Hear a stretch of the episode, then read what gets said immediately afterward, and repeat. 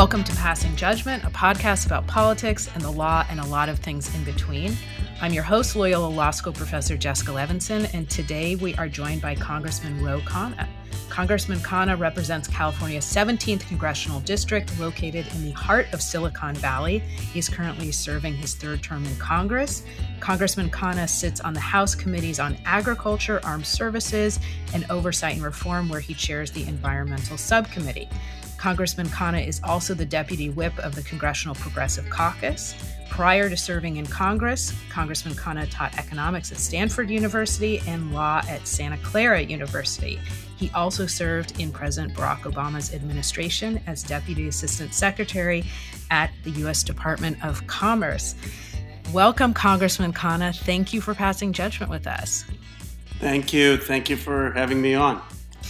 Congressman Khanna, when I first um, contacted slash accosted you on Twitter about doing this podcast, I think it was based on a tweet that you sent about kids and vaccines and basically doing something that I was personally very grateful for, which is saying to the FDA, can we get a little more clarity here?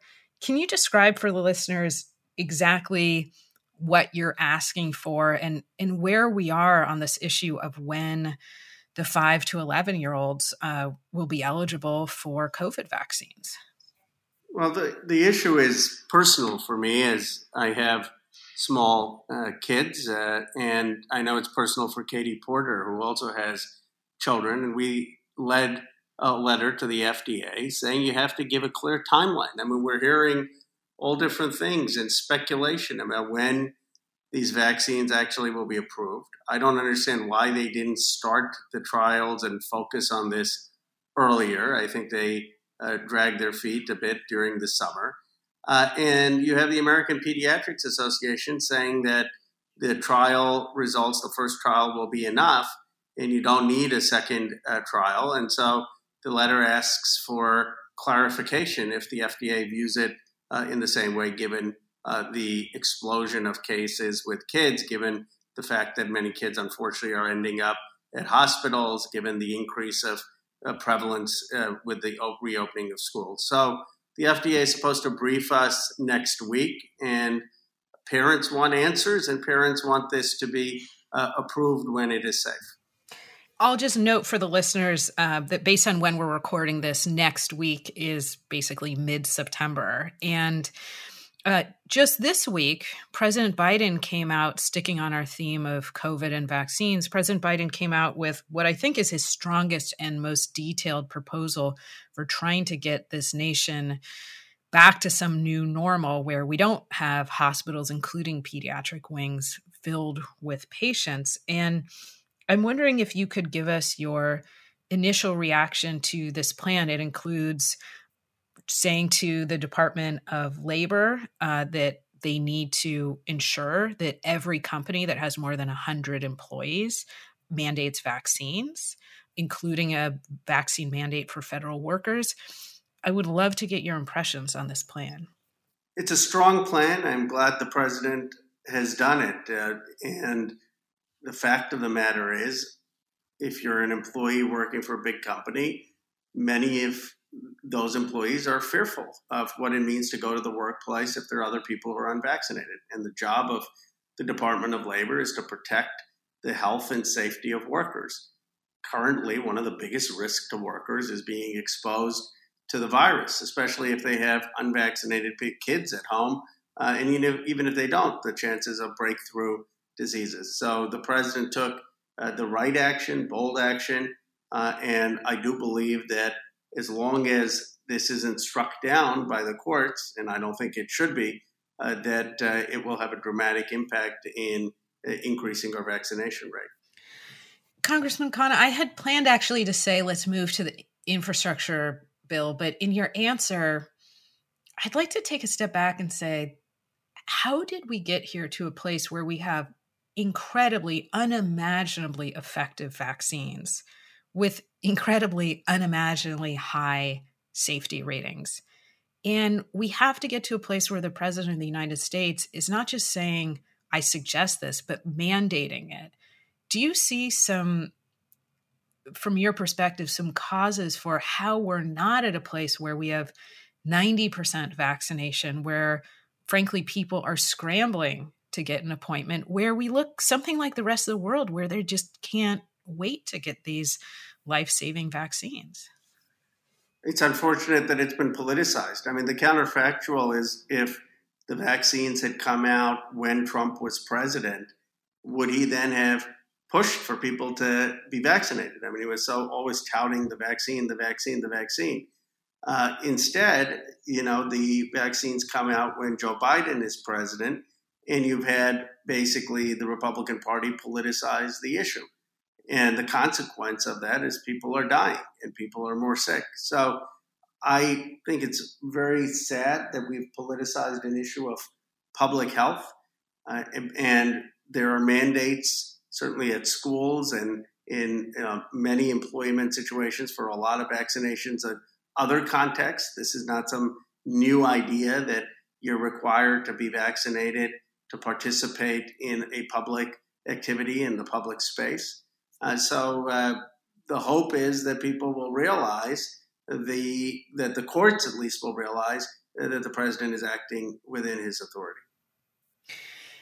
How much I know you said that this is politicized and and I agree in a way that I in my lifetime have never seen science politicized this way. How much of this do you think is based on disinformation where people are just getting not just bad information, but people are lying to them for political purposes. I mean, is this something that you're observing? Is it, or is it a variety of causes? People feel reticent because they're not sure. They're not sure if they can trust the government. It feels like it's new technology. Are there some root causes here that you're also looking at beyond just the, you know, idea that obviously that this has been politicized? I do think there have been systemic disinformation campaigns, obviously on social media, but also uh, on cable news, and that has an impact. The fact that we live in a world where your trust is based on partisan affiliation has an impact. So there are a lot of people who just don't trust any Democrat administration, a Democratic administration, or any Democrat and that is that is having an impact. And then conspiracy theories that are more prevalent, it seems, that are in our times than there have been before, uh, is having uh, an impact. But it's it's very it's very sad that on such a major uh, public health crisis, we are having a, a, a difficult time getting people to follow the guidelines of, of science.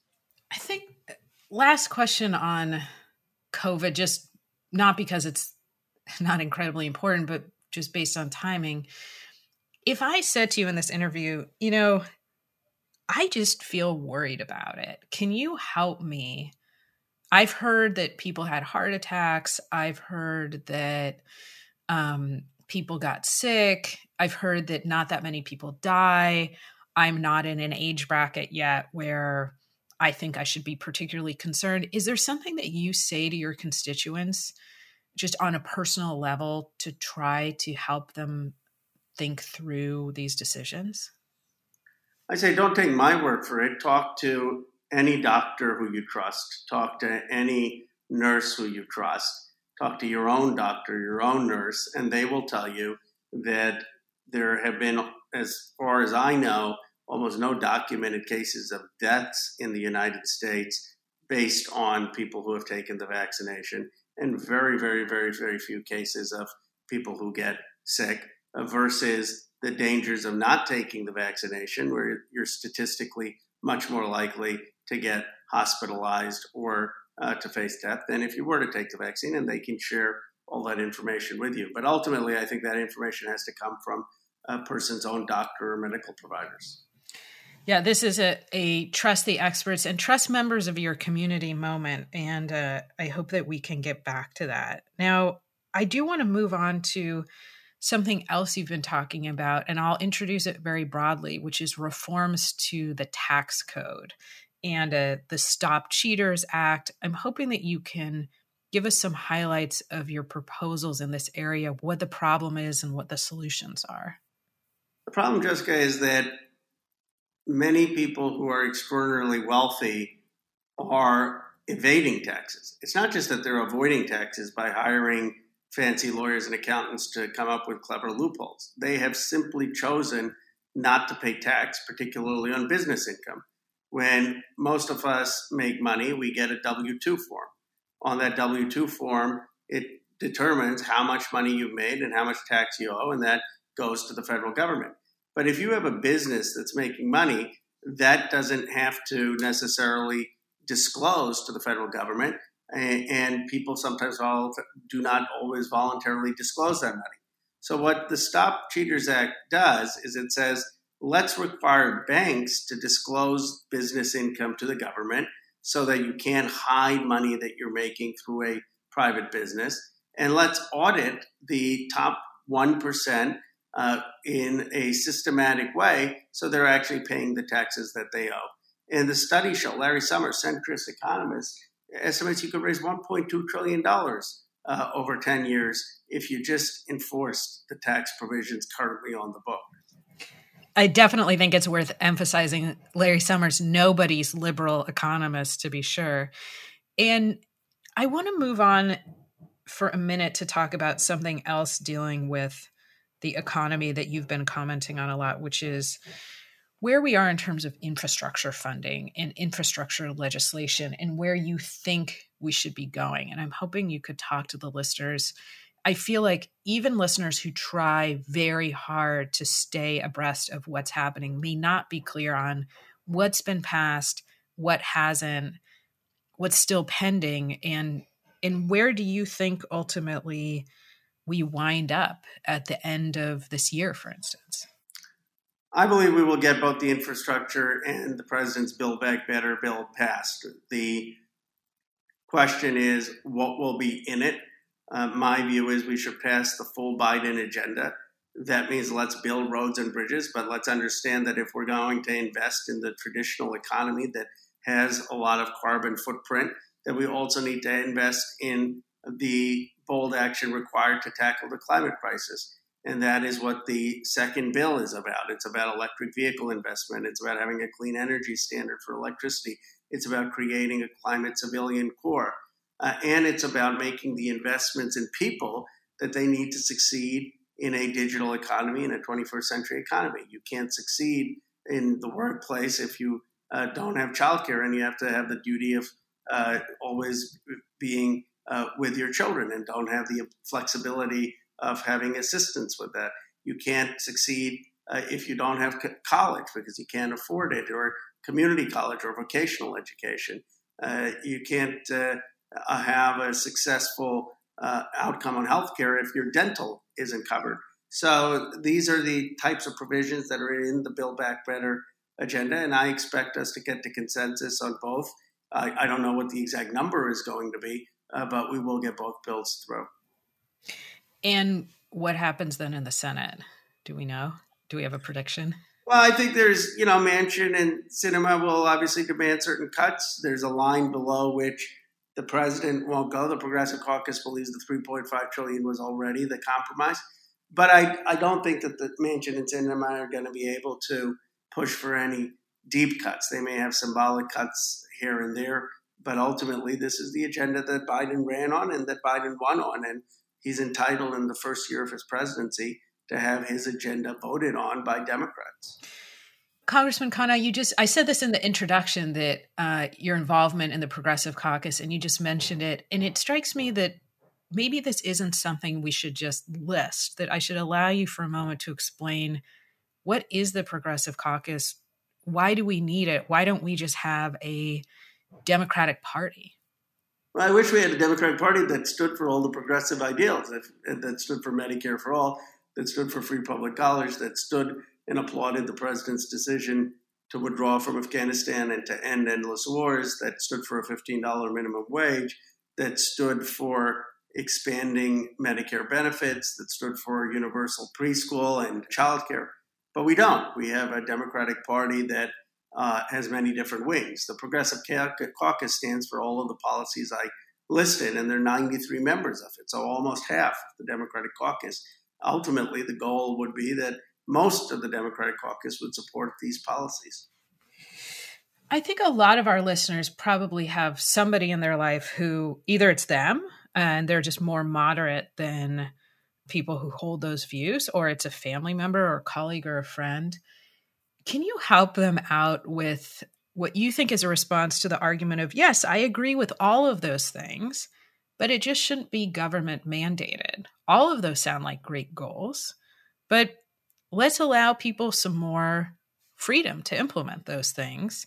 And let's not, you know, what's the typical criticism? Kind of tax and spend and regulate people out of their ability to innovate. Well, you don't have freedom if you can't get an education. You don't have freedom if you don't have health care. And no one is saying that you're depriving people of choice. If you give people Medicare, they have the choice of almost every doctor being in network, and they will have the freedom to change jobs, and they'll have the freedom to have healthy lives. If you pay for people's public college uh, or community college or vocational education, they'll still have the freedom to choose among many different programs, but they'll be able to go to those programs. So I think all of these things are enhancing people's freedoms, not curtailing them. And the idea that any kind of investment in people's uh, ability to pursue their their calling, to pursue their talents, is a curtailment of freedom. I think misunderstands what it means to be free.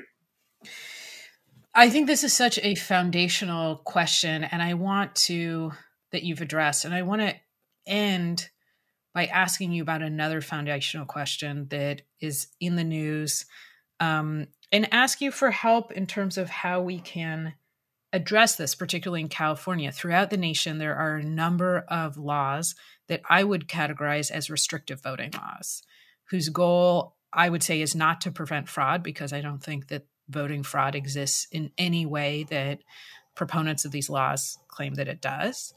Um, and I have heard a number of my students and colleagues and friends say, we're in California.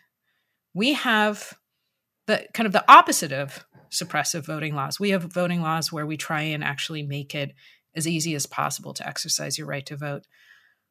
What do you see in terms of the future of these restrictions and what can people who are in bluer states do who are motivated to try and ensure that everybody can exercise their right to vote? We need the Voting Rights Act to pass, uh, the uh, John Lewis Voting Rights Act to pass, and we need SB 1 to pass. I mean, the Roberts Court, as you know better than, than me, I imagine you've taught this, uh, gutted the Voting Rights Act and basically gave states the flexibility to do what they want in curtailing people's right to vote. And what our legislation in the House that has passed the House does is say no, the Congress is going to make it clear that there is still need for federal oversight to ensure that states can't curtail people's right to vote. They can't just throw people off the voting rolls. They can't have less ballot places in areas that are predominantly minority or that are predominantly young. And the only way we're going to get that legislation passed is if you have an exception to the filibuster. So I think this is where we need the president. I, the president, uh, you know, has to do what Johnson did or Lincoln did and go to the Manchin or Sinema and say, "What do you need for Arizona? What do you need for Virginia, West Virginia? We need to get you to a yes that voting rights has to be passed by an exception to the filibuster." And I'm willing to sit here with you until we get to a yes. Are you optimistic about that happening? I am optimistic on getting to a yes on infrastructure, and I'm optimistic about Build Back Better, the larger plan. But unfortunately, I haven't seen the same tenacity and resolve on voting rights, and I, I, I think we need that, especially because it is going to change the future of our democracy, and it may entrench a minority rule in this country for, for another decade, where people have a, where we may have the majority, but a minority is really winning the elections uh, given the disenfranchisement of voters. Congressman Khanna, I'll end the podcast by asking you a question of how has your life as a public servant, as a member of the Progressive Caucus, changed between pre January 20th, 2021 and post January 20th, 2021? Well, we can get a lot more things done with President Biden there, and, I have uh, a bill with Senator Schumer, which is bipartisan, that will have a $100 billion investment in science and technology that passed the Senate. The president will sign it by the end of the year, the largest increase in science and technology since the Cold War. Uh, I uh, have been chairing the Environment Subcommittee, and we're going to have the Exxon CEO, Chevron CEO before my committee uh, in the fall to talk about climate disinformation. So the president uh, has been able to to change the terms of debate on issues of the role of government in helping improve people's lives, and it's exciting to be part of that. Obviously, what happened on January sixth was uh, a huge blow to the uh, sanctity of American democracy, and as a result, people have become more guarded. The Capitol itself has been fenced in. There is more distance between elected representatives and, and the people they represent, including in the People's House of Congress.